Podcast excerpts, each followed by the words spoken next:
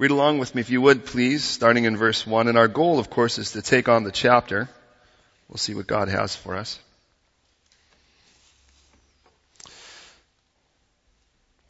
Leviticus chapter 8, starting in verse 1.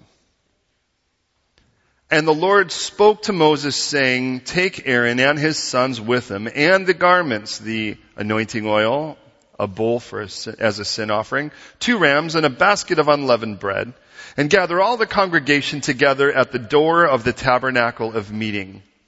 So Moses did as the Lord commanded him. And the congregation was gathered together at the door of the tabernacle of meeting. And Moses said to the congregation, this is what the Lord commanded to be done. Then Moses brought Aaron and his sons and washed them with water. He put the tunic on him, girded him with the sash, clothed him with the robe, put the ephod on him, and girded him with the intricately woven band of the ephod. And with it tied the ephod on him. Then he put on the breastplate with on him and put the Urim and the Thummim in the breastplate and he put the turban on his head. Also on the turban on its front he put the golden plate, the holy crown as the Lord had commanded Moses. Also Moses took the anointing oil and anointed the tabernacle and all that was in it and consecrated them. He sprinkled some of it on the altar seven times anointed the altar and all its utensils, and the laver and its base to consecrate them. And he poured some of the anointing oil on Aaron's head and anointed him to consecrate him. Then Moses brought Aaron's sons to put tunics on them, girded them with sashes, and put hats on them, as the Lord had commanded Moses. And he brought the bull for the sin offering. Then Aaron and the sons laid their hands on the head of the bull for the sin offering, and Moses killed it. Then he took the blood and put some of the horns of the altar, some on the, horn, the horns of the altar, and around it with his finger, all around it with his finger, and purified the altar. He poured the blood at the base of the altar and consecrated it to make atonement for it. And he took all the fat that, that was on the entrails, the fatty lobe attached to the liver and the fat and the kidneys, and their fat, and Moses burned them on the altar. But the bull, its hide, its flesh, and its offal, he burned with fire outside the camp as the Lord had commanded Moses. Then he brought the ram as the burnt offering, and Aaron and his sons laid their hands on the head of the ram, and Moses killed it.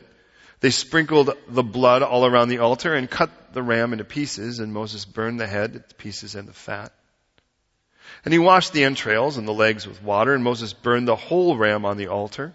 It was a burnt sacrifice for a sweet aroma, an offering made by fire to the Lord as the Lord had commanded Moses. And he brought the second ram, the ram of consecration. Then Aaron and his sons laid their hands on the head of the ram and Moses killed it. And he took some of its blood and put it on the, the tip of Aaron's right ear and on the thumb of his right hand and on the big toe of his right foot.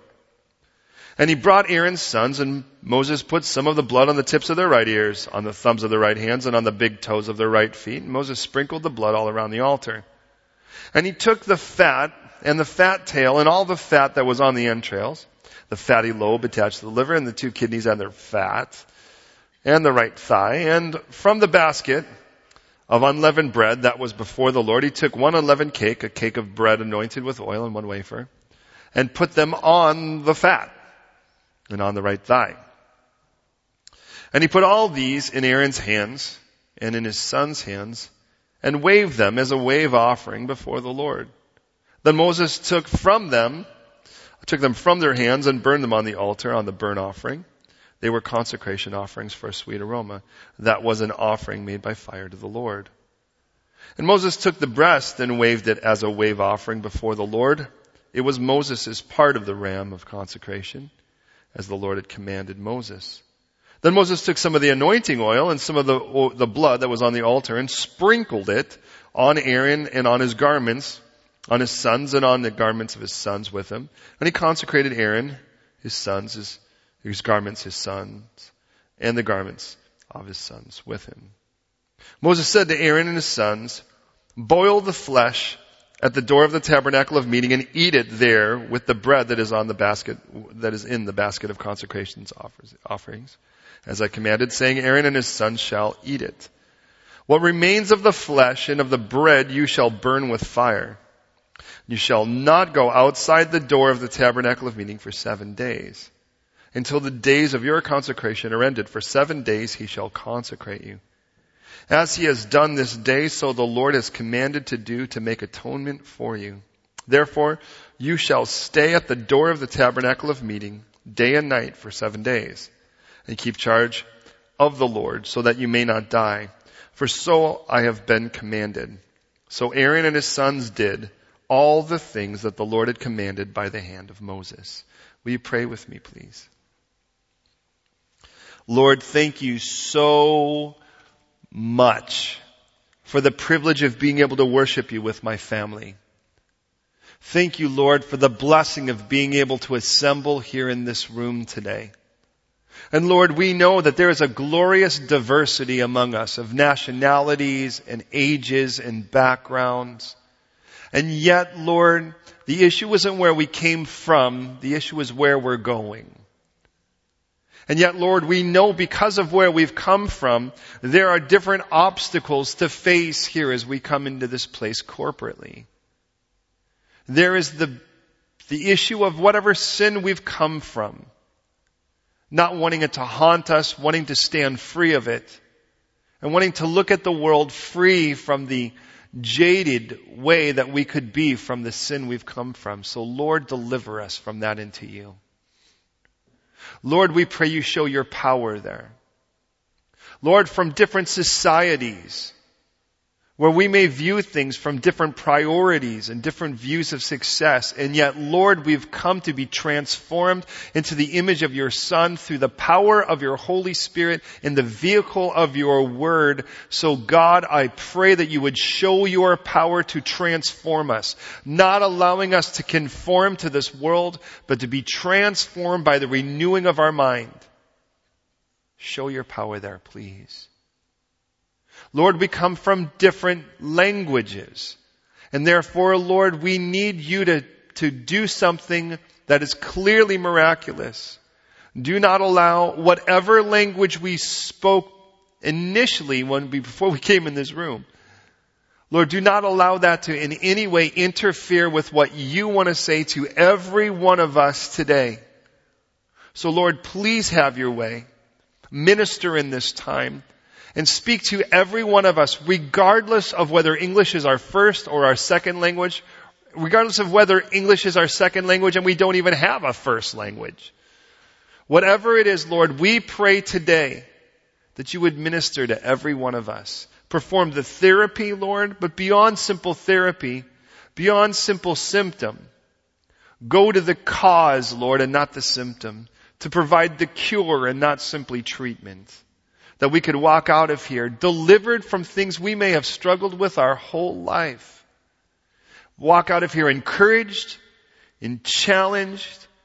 If there is anyone yet to know you as their Lord and Savior, let this be the time of their salvation.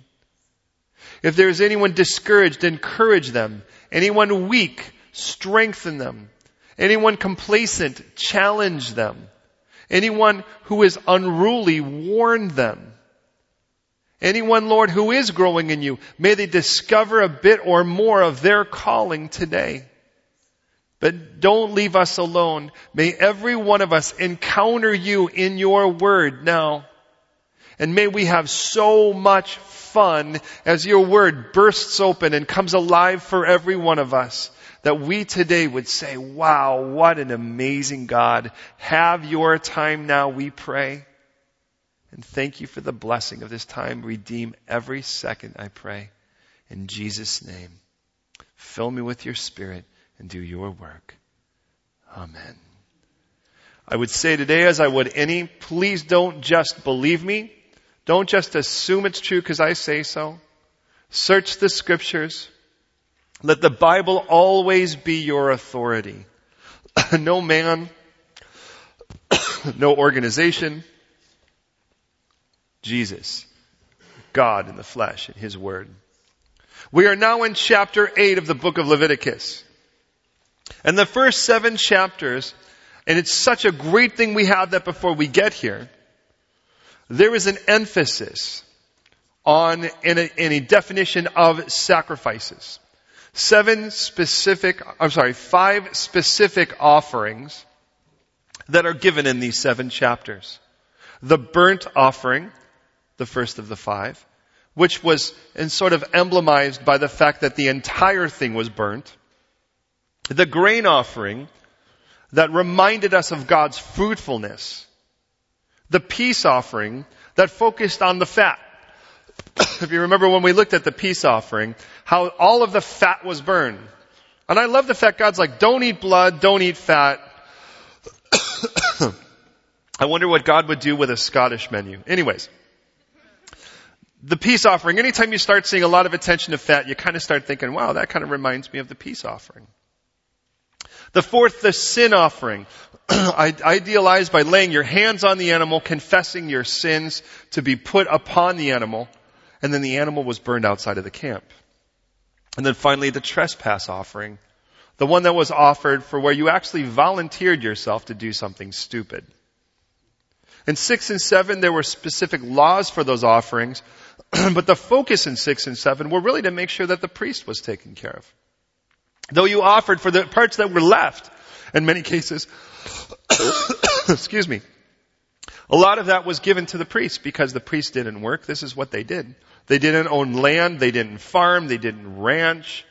And as a result of that, that was what, basically you were their meal ticket.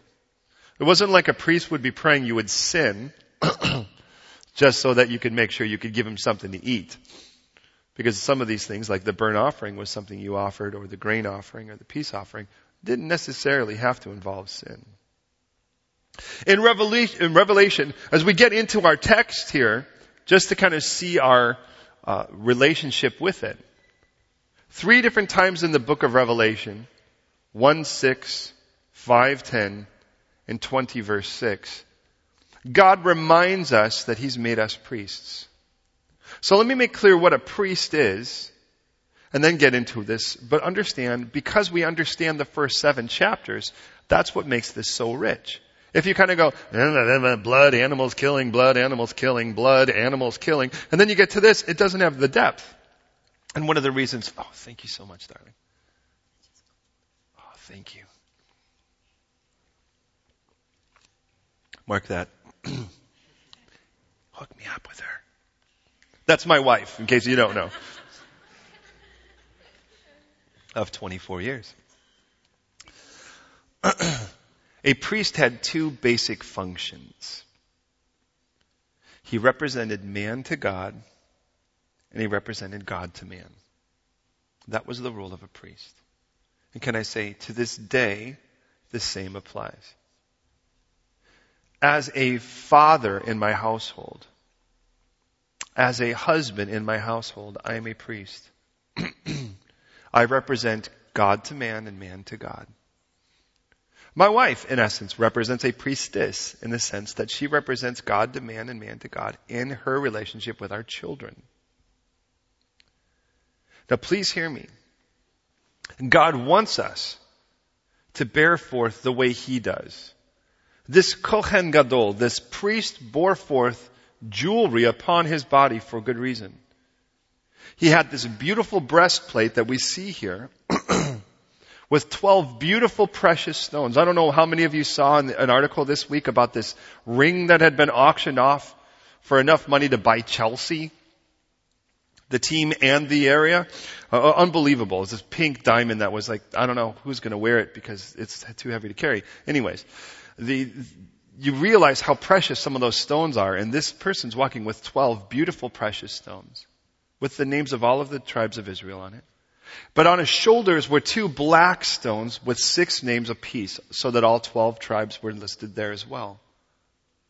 And understand this is key to the idea of being a priest. He has made us. That's what it says in Revelation. He's made us kings and priests. See, from the perspective of man, you see straight ahead. and seeing straight ahead, what you see are these beautiful, precious stones with the names of them on it.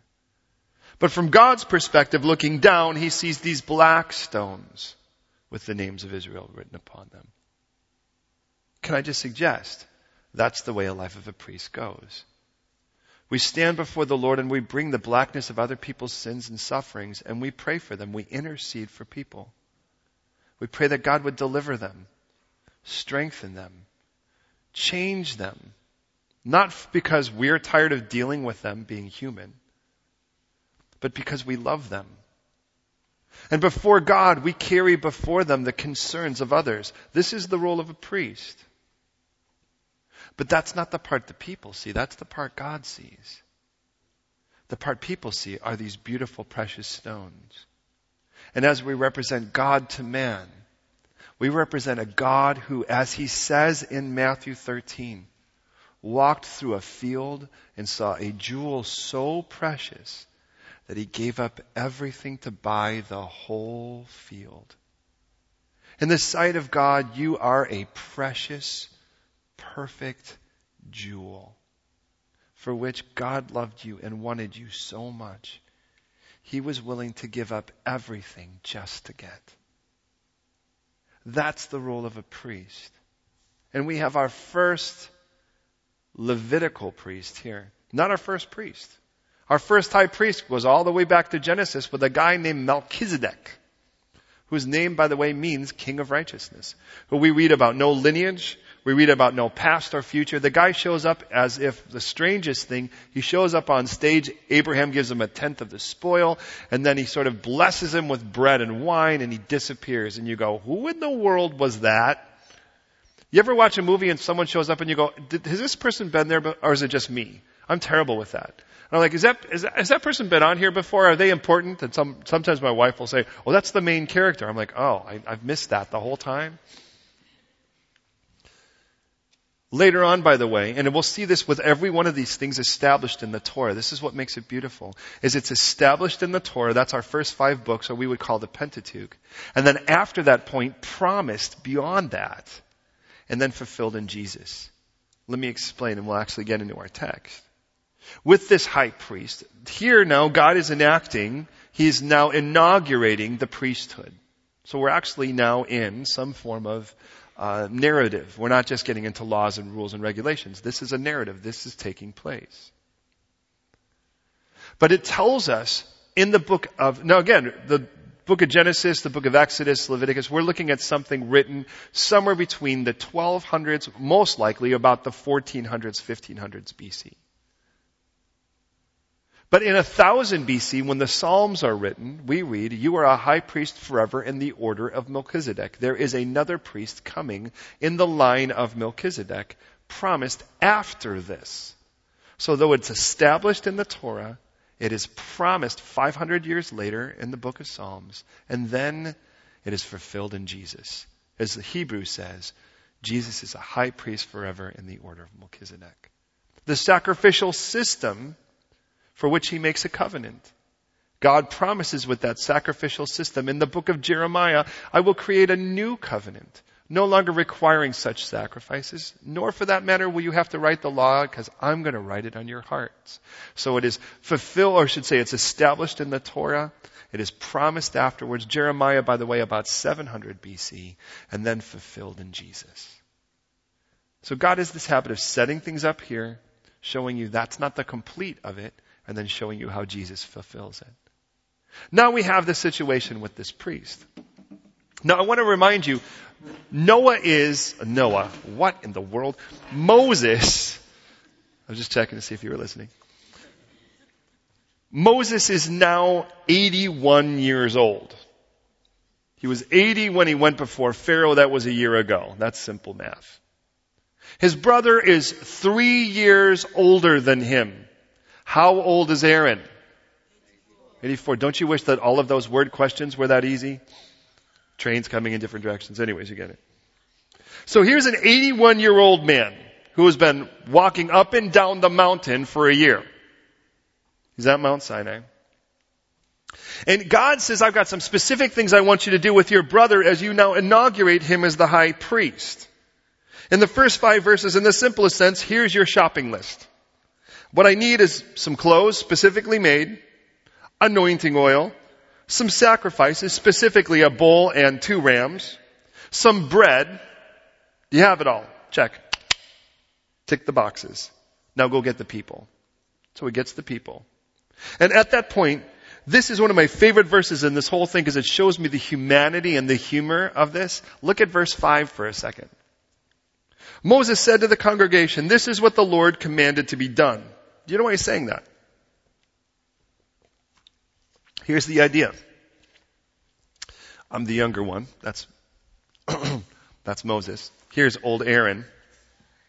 Right? Now, God has given him specific instructions. Are you with me on this? Now, we're not in front of two million people like Moses would be. But Moses knows he's going to have to wash this guy. He's going to have to put clothes on him. So I don't even want to go with how far down this brother had to be to be washed, if that makes sense. But he's got to do this in front of two million people. You get that? How weird is that? Do any of you have any brothers or sisters within a few years? Could you imagine the younger one? Those of you who are younger, how many of you are the younger sibling? How many of you? I know Yasmin, where are you at? I know you that. No, man. Imagine if Yasmin has to pull her sister here, Amina, out, and she's got to wash her in front of people, put some special clothes on her, cover in some oil. I mean, imagine. So this is what Moses says in verse 5. He looks at the people and he says, before we start this, God told me to do this. That's what he says, right? Think about it. Because he knows it's weird. He knows it's wonky. And he knows that people are going to think that guy's gone senile. That guy's crazy. You with me on that? No, thank you, Aaron. Please follow me on this. Just because it's weird doesn't mean it's not of the Lord. Just because it's weird doesn't mean it is of the Lord either. Remember that. There are times where the Lord will call you to do something, and, and, and you know what? It's like even in obedience, you feel like you have to tell people, I'm going, I'm only going to do this because I feel like God told me to. Do you know what I'm saying? But you know what? Let me ask you something. If you genuinely believe the Lord called you to do something, and you took the step of faith to do it, would God be more blessed if you got your, if you didn't really hear right? Or if you sat at home and said, I'm not really sure that was God, so I'm just going to sit here and do nothing. Which one of, you, of those do you think God would be more blessed by? And it's amazing how we could be really good at talking ourselves out of doing things that aren't even crazy simply because somehow we think that God's gonna buy that we didn't hear him right. The God who knows everything. So that what happens in the end of it all is we stand there before the Lord and He's like, congratulations, you did nothing so well. Well, not done. Good and faithful, lazy person. What's he gonna say? This is one of those weird moments. Here's the funniest part to me, is when God tells you to do something and you say, and this is my favorite, and you go, that must be Satan. Yeah. Right? Cause like, you know, and this is, and okay, I get hit with this. Back when, before, now understand, we're talking way, way back before some of you were born. We were actually doing college ministry up in Chico, California, known by the way for being the party university in all of the United States. By adult magazines, for whatever it's worth. Not that I read them, they were just proud of it. Now, with that in mind, one of the things is, is that we used to have, I just, you think out of the box when you're trying to minister to people out in university. And then we're, I mean, basically when you're in love with the Lord, you're always just looking for opportunities. So someone says, are you an opportunist? I'm like, uh, yes, I am. You know, it's like we gotta get, we, let's just hold our ground. You know, someone goes, oh, you're just gonna feed those people, so you're gonna give Jesus to them. Yes, that's exactly right. Well, isn't that manipulative? No, what that's called is kind. Are you feeding them at all? I don't see a sandwich in your hand, so just move on. You know, I mean, it's amazing how people condemn you and they're like, yeah, well, I'm not going to feed them because I'm not going to be a hypocrite.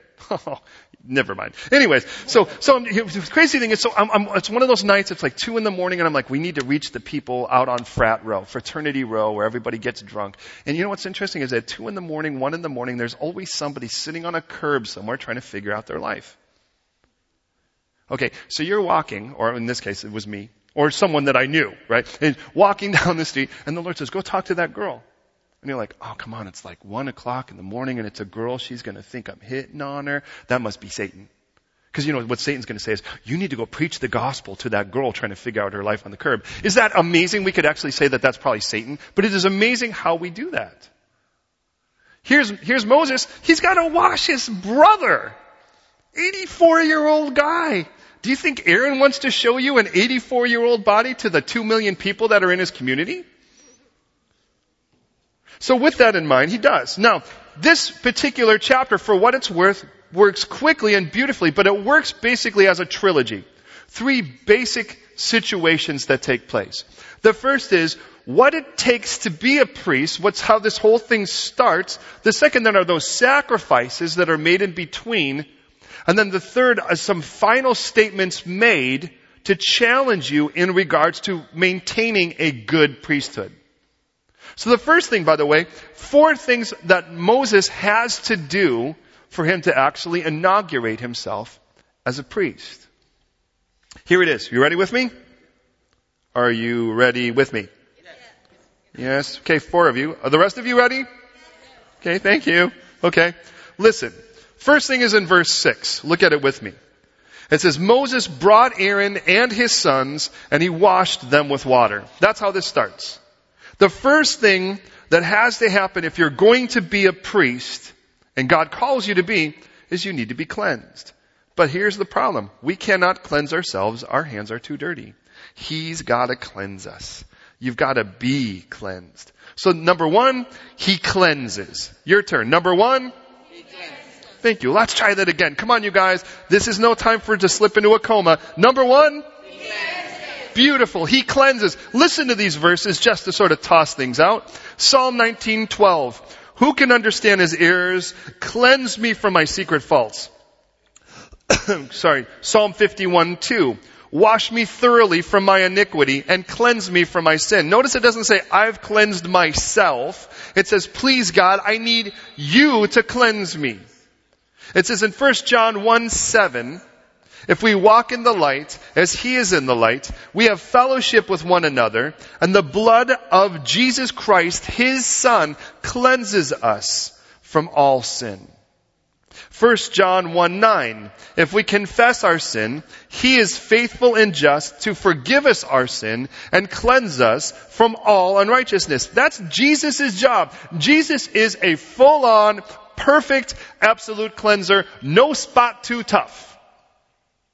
He has no problem cleaning you. Listen, God does not have the word difficult in His vocabulary if you weren't involved. Not that you're difficult to work with, just that you keep telling Him the word.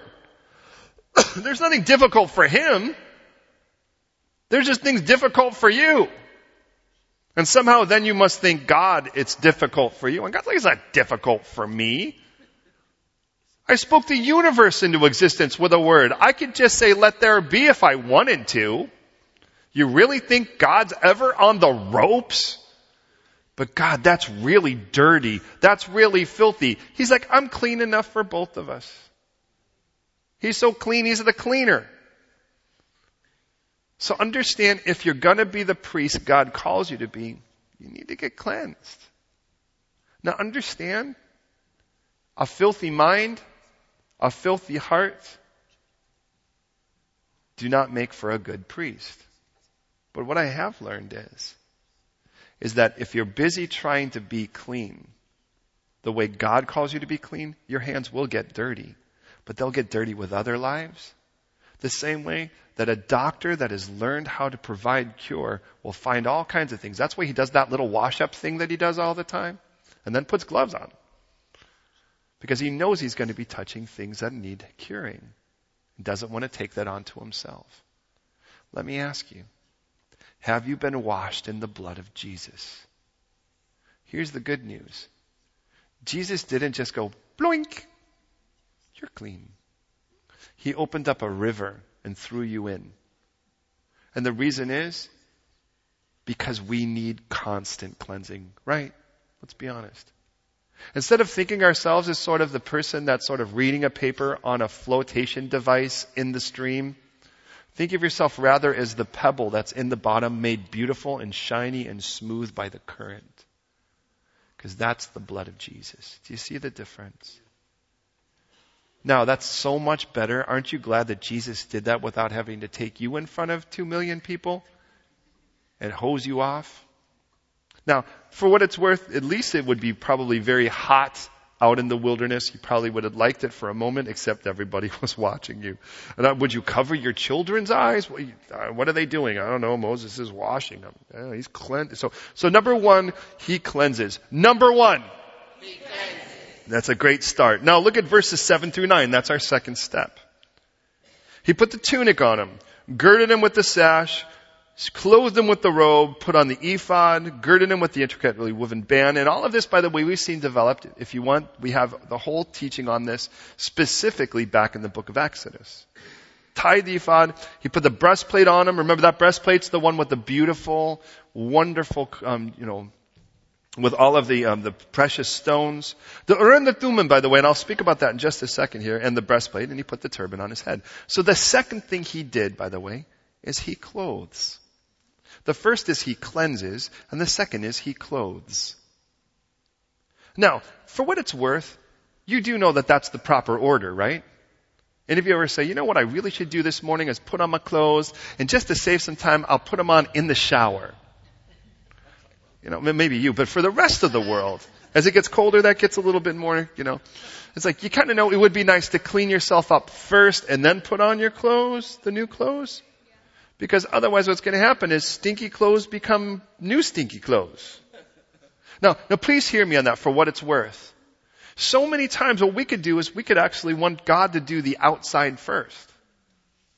And so what happens is like, look, I came to the Lord a week ago. How come I'm still dealing with sin? Look at how I still said this dumb thing and my hands are doing. What in the world am I doing? And God's like, look at, first of all, I need to cleanse the inside so that then I can clothe the outside.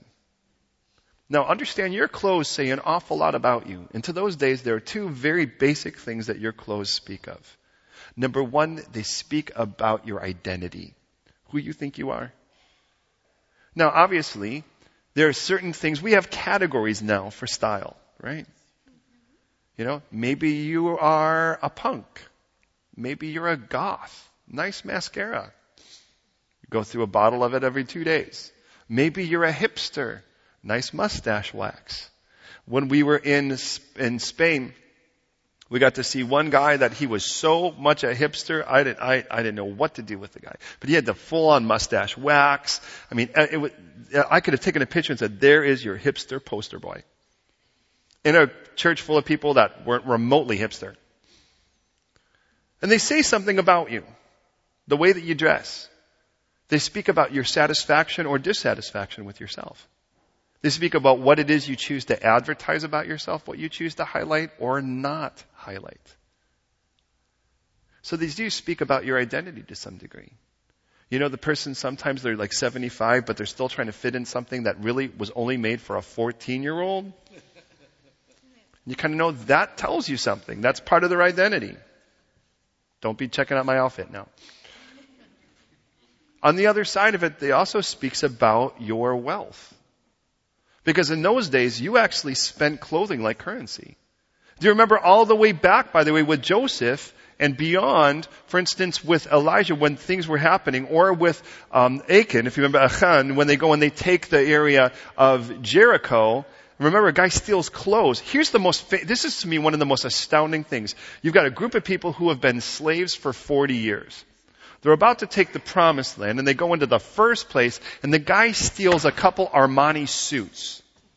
That's what he does. He takes a couple Babylonian garments. So everybody's wearing grays and natural colors. Sandals, they're the new Converse, right? And I mean, I mean, this is what we've worn for 40 years now. That's all we know. We know how to make, you know, out of old things, we make a rope, that kind of ties things up. That's what we all look like. We all basically look like a friar, and you're gonna go and steal like a couple things that look like they came out of a Grateful Dead concert. You're really thinking, where are you gonna wear those? They, oh, these old things, I've had them lying around. No, you didn't. But they do speak about money. And to this day, certain clothes speak about money. You know that. Some people will not buy clothes unless they have a certain label on them. Check out my whatever. I'm, by the way, for what it's worth, I actually really do love almost stuff, knockoff stuff. I have a Abibas. I have an Abibas stocking cap, by the way. I love stuff like that. I, I would wear a Gurkey watch because I wouldn't wear a Gucci one, but I would wear a Gurkey one, you know, like, or a Bolex. just because that's, that's just kind of fun for me. Um, because to me, I just think, nice try. but that's maybe just where I'm at. And, and here's the point of it. Is that for him to clothe you, it's the same thing. You see, but before he clothes you, he cleanses you. That's key here. Because if you just want to be clothed and go, just give me a new identity, what happened is there's still a jerk in the new identity. There's the problem. And he needs to cleanse that person so that something happens here. And understand, God does that. So, number one, what's number one? He cleanses. He cleanses. What's number two? He clothes. Listen to a couple quick verses. Listen to this. It tells us this in 2 Corinthians chapter 5 verse 1. We know that if our earthly house, this tent, that's our bodies, is destroyed, we have a building from God. A house not made with hands, eternal in the heavens. For in this we groan, earnestly desiring to be clothed with the habitate, with our habitation which from heaven. Wouldn't you just love your heavenly body now? You know, wouldn't it be funny if it really wasn't, I mean, you, how many of you actually think, when you think, my heavenly body is probably like super buff, full head of hair, Things are good, perfect singing voice, you know, nothing gets hurt, right? Wouldn't it be funny if we were all just kind of plump? And it doesn't matter, because there's no sin, so it isn't like we're going to size each other up anyways, but for whatever it's worth. So, so in this we groan. We desire to have that now, but verse 3, indeed, having been clothed, we shall not be found naked. For we who are in this tent, we groan now, and as we get older, we groan more. Every time we sit up and get down, right, we kind of go, alright. In this we groan being further, it says being burdened, not wanting to be unclothed, but further clothed, that our mortality would be swallowed up by life. But now he who has prepared us for this very thing is God, who has also given us the Spirit as a guarantee. In Ephesians chapter 4 and Galatians chapter 3, we're told to put off the old man and to put on the new one. That looks like him, by the way that's being continually made more like Him. Understand, God has a new wardrobe for you. Think of it this way. Let's say that what happened is, is that Anthony here, let's just say Anthony, when we first met him, let's say, say a year ago, Anthony comes walking in and he's actually 40 stone. The man is so large, he is scraping both sides of the aisle as he comes in and, and he, he gets his own, he gets his own pew. And I don't mean that to be mean. But with that, and he's, let's say he grew up and that's all he's ever known. He was born the size of, the shape of an orange, and he's only been an orange ever since, just a much larger one. Then something happens. He goes to the radical Bible boot camp or something, and there they are, and with Sergeant Saintly whatever, and, and there he goes, and he comes back, and that guy is, is and now, now Anthony is a trim, lean, mean Bible machine. There he is right there. The problem is, if he tried to put on his old wardrobe, he's going to look like a bell. Ding a ding a ding a ding, because all of his clothes are going to fan out, but he doesn't fit them anymore because the new Anthony doesn't fit the old wardrobe. Does that make sense? Well, how much more you, saints? Before you knew Jesus, you were obese in sin. You were all kinds of clotted with nastiness that God has chiseled off of you. And by the way, like the new, uh, like the new getup. And with that, he's got a whole new wardrobe that glorifies him. That no longer speaks of desperation. That no longer speaks about emptiness. And let's, be, let's face it, some people can dress in certain ways that you can say, that looks pretty desperate. That's not who we are anymore. So review quick before we move on to the third one. Number one, he cleanses. Number two, he, right. Aren't you thankful he does, he does that? Now aren't you thankful that Moses had to do this and you didn't have to? Alright, look at number three then, by the way, fits right in with verse nine. It says he put a turban on his head. Also, on the turban, on the front, he put a golden plate. A holy crown as the Lord had commanded Moses. You ready for number three? Number three, he crowns.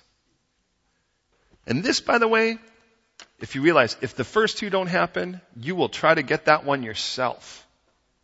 There's the problem. You see, understand, we spend our whole life trying to get crowns. Crowns, by the way, that the Bible makes clear are perishable. In other words, you get it, but it fades away. But not the crown that God promises. When Paul was about to die, and this is in 2 Timothy chapter 4, he says this, and I believe it's about verse 8. Because he had said, I've, I've fought the fight. I've won the race. I've kept the faith. I believe that's verse 7. And he says, And now finally, there is laid up for me a crown of righteousness. It says, which the Lord, the righteous judge, will give to me on that day. And not only to me, but also to everyone who has loved his appearing. Have you loved that Jesus came? I'm not saying just that you appreciate, but do you, do you love that Jesus came for you? Guess what? Do you love it? Honestly, do you? Do you love that Jesus came? Do you? Why are you so mellow about it? Because you're British? Oh, yes, very, very nice. Very nice. With all due respect, this would be something that should jazz your groovy. And not all of you like that. Like some of you, you come from way too, your blood runs way too hot for that kind of thing. Listen, if you've loved Jesus' appearing, He's got a crown waiting for you, beloved. A crown waiting for you.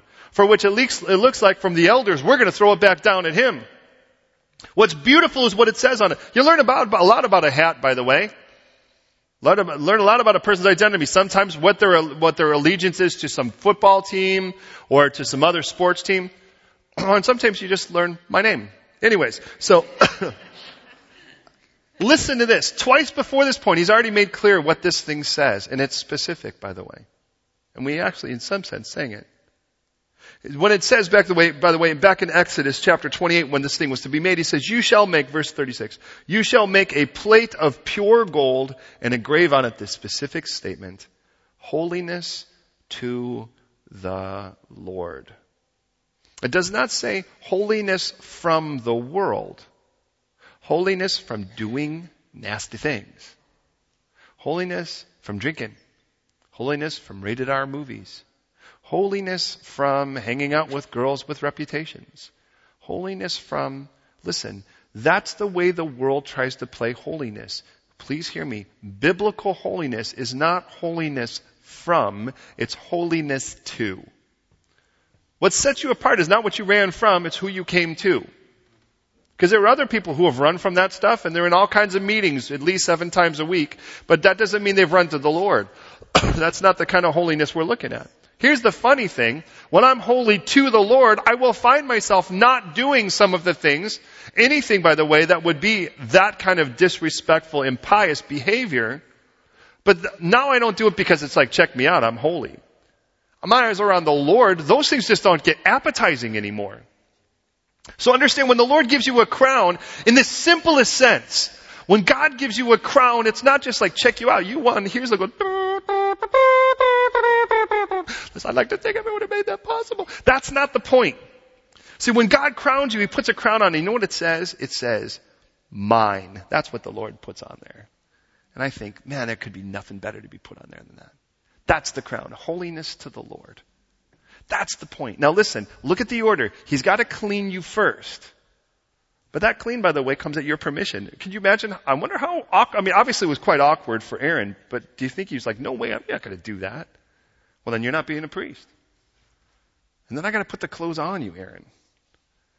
And then I'm going to put the crown. He's like, okay, I'm good with the crown. Well, any of you have a problem with the crown? It's the first two steps that are a little rougher, right? I thought, Lord, you could crown me anytime you want. And God's like, the only crown I can do right now is bam, because the real crown has to happen. There's some things that have to happen first. I gotta cleanse you. I gotta clothe you. I'm gonna get you on the inside. I'm gonna get you on the outside. But it's my job to lift you up. It's not yours. You cannot establish yourself. The book of Romans says, now unto him who is able to establish you by my gospel. Please understand that. If you're trying to fight to prove yourself, You'll spend the rest of your life, if you feel like you have, you'll spend the rest of your life trying to keep yourself proven. It's the Lord who does the work. Isn't it beautiful how that works? Okay, question now. What's number one? Thank you. Now how about all of you? Number one. Number two. Number three. Beautiful. That's a great place to go. And then with that, from there, he goes into the sacrifices. But I'm going to be honest with you. The last thing, and this is, by the way, starting in verse 10, is he consecrates. He sets apart. But I'll be honest. For the sake of time today, what I'd rather do is have us really for a moment prepare our hearts and let the Lord minister to us. Because we could dive into a lot more of this and then our brains would be like, oh yeah, it's awesome. Uh, what was it about? I have no idea.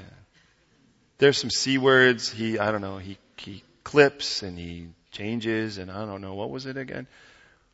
But please hear me in this. God wants you to be a priest, but He doesn't want you to be a priest. You don't work for Him. He adopts you so you can actually have purpose to be part of the family trade. And you know what? If your dad could do anything, if you could pick a dad to be adopted by and say, then you knew the part of being adopted is that you were going to carry on the family business. What kind of dad would you pick? And what kind of job would you have him do? Would you pick a dad who simply took you because he could get more work done around the house to make you work for him? In the end of it all, sort of like you got hired by a really big institution where he doesn't even know your name. You're just one of whatever. And you can only approach at given moments or worse yet, he's so busy you can only talk to one of his accountants or his mother. Is that what you'd want as a father? Would you want a father who can't stop thinking about you?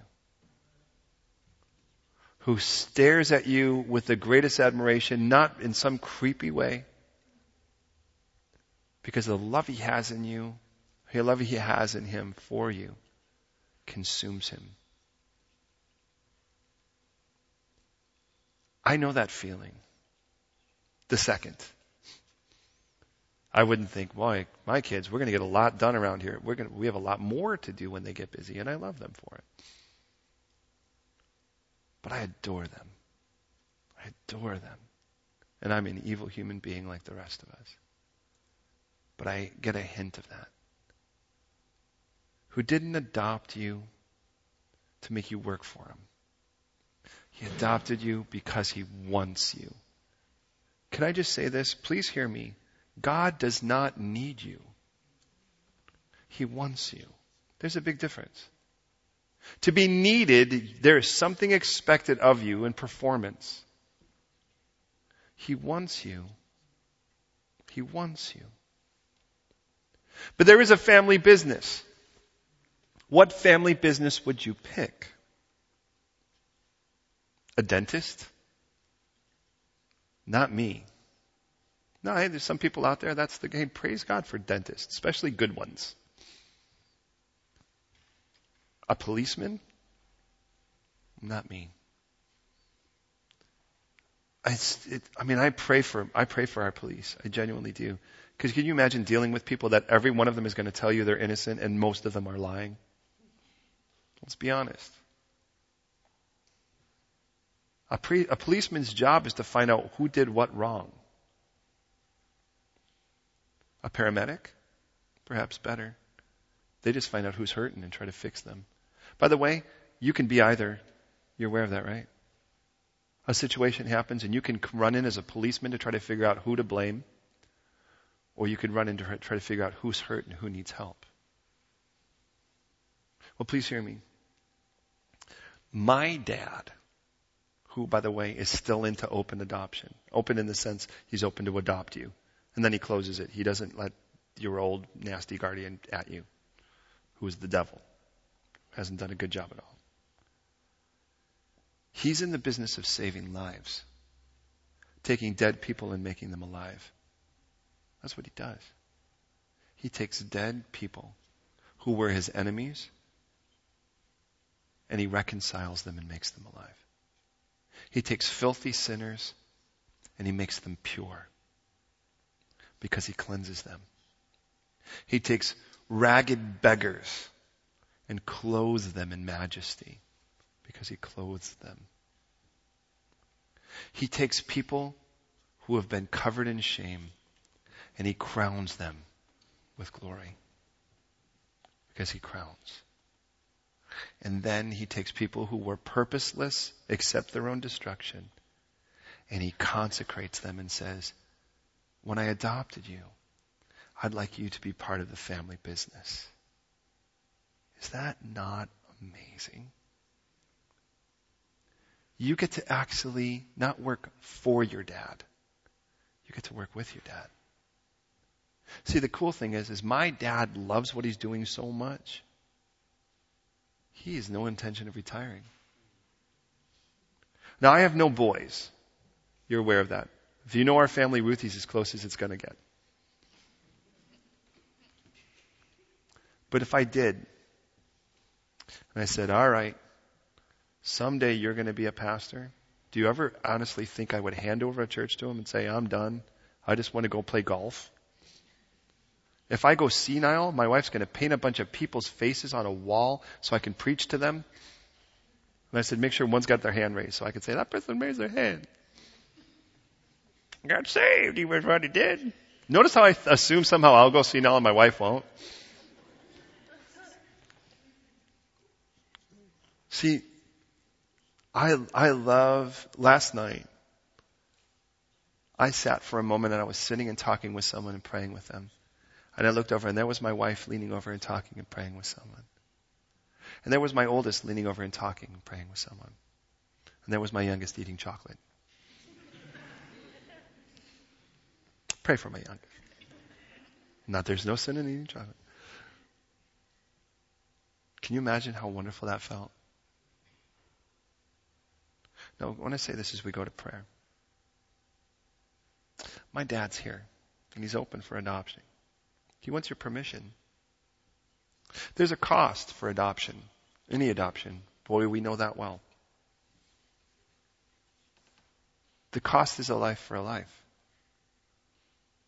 But my Father loves you so much that He allowed His Son to be tortured to death on a cross so that all of your guilt, all of your sin, all of your shame, and mine too, could be paid for in full. He paid for it all. But here's the rough moment. Could you imagine as a parent paying for all of that? I've paid your debt. I've removed your shame.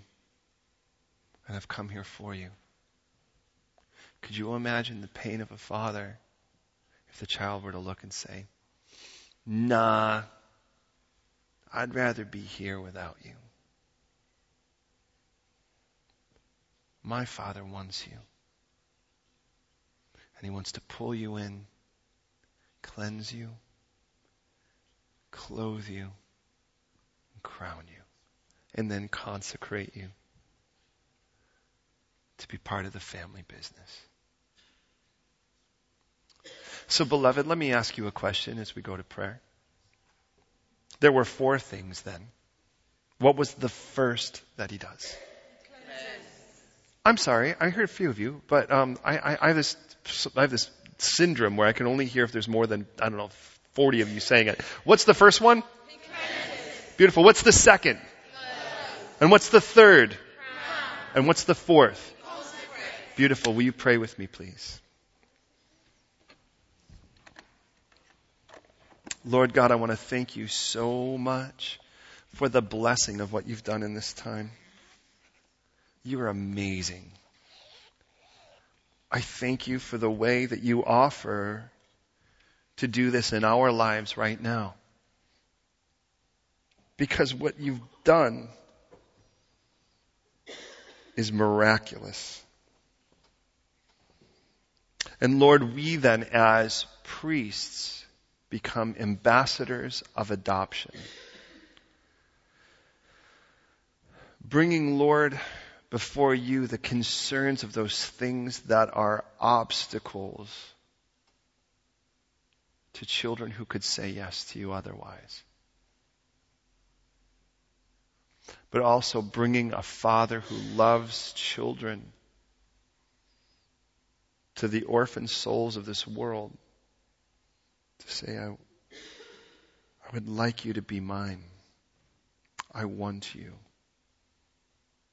And I pray right now for every person in this room, first who may still right now be living in this orphanage of this world. today they could be taken home to you. But I also pray for everyone here who has been adopted by you. You've told us you've not given us the spirit of bondage again to fear. And I pray, Lord, for those who are adopted but living as if somehow you're not taking care of them.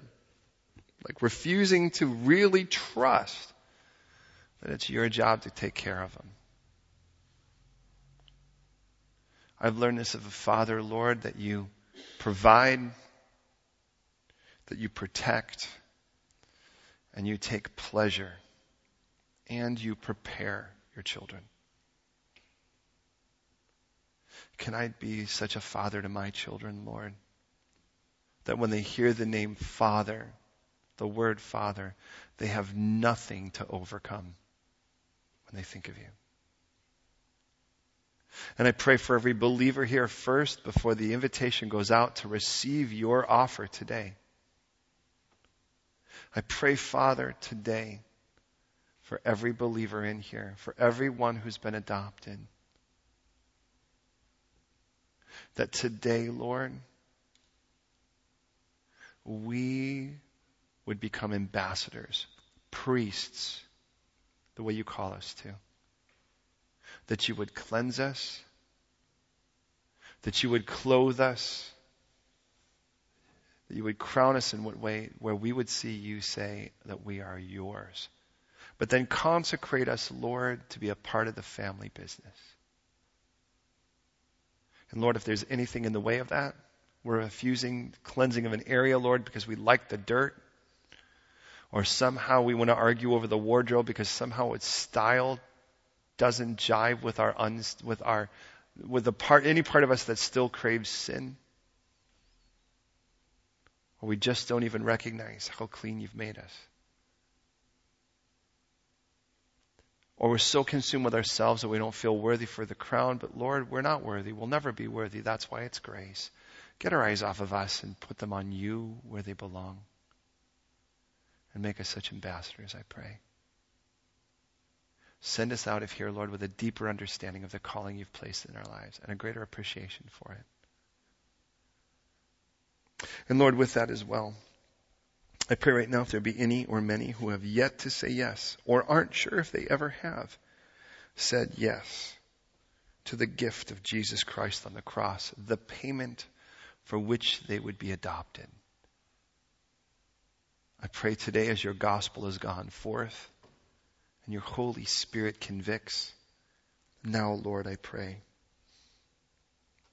give us the courage to respond.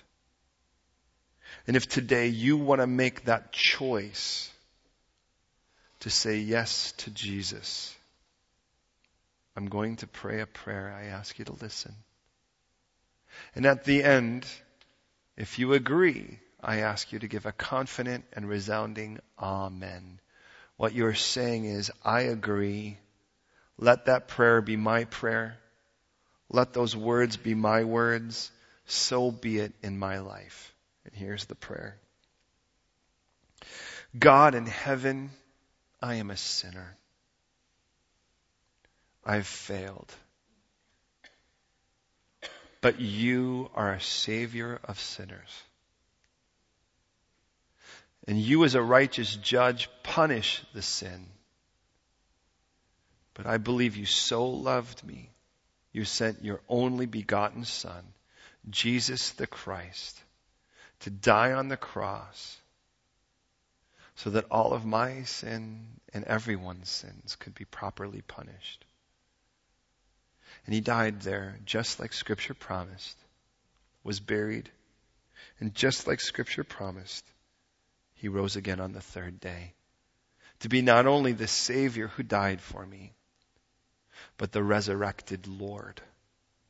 And so I say yes, Father, to your adoption, declaring Jesus as my Savior and my Lord. I say yes to Jesus' Lordship in this new life you give me.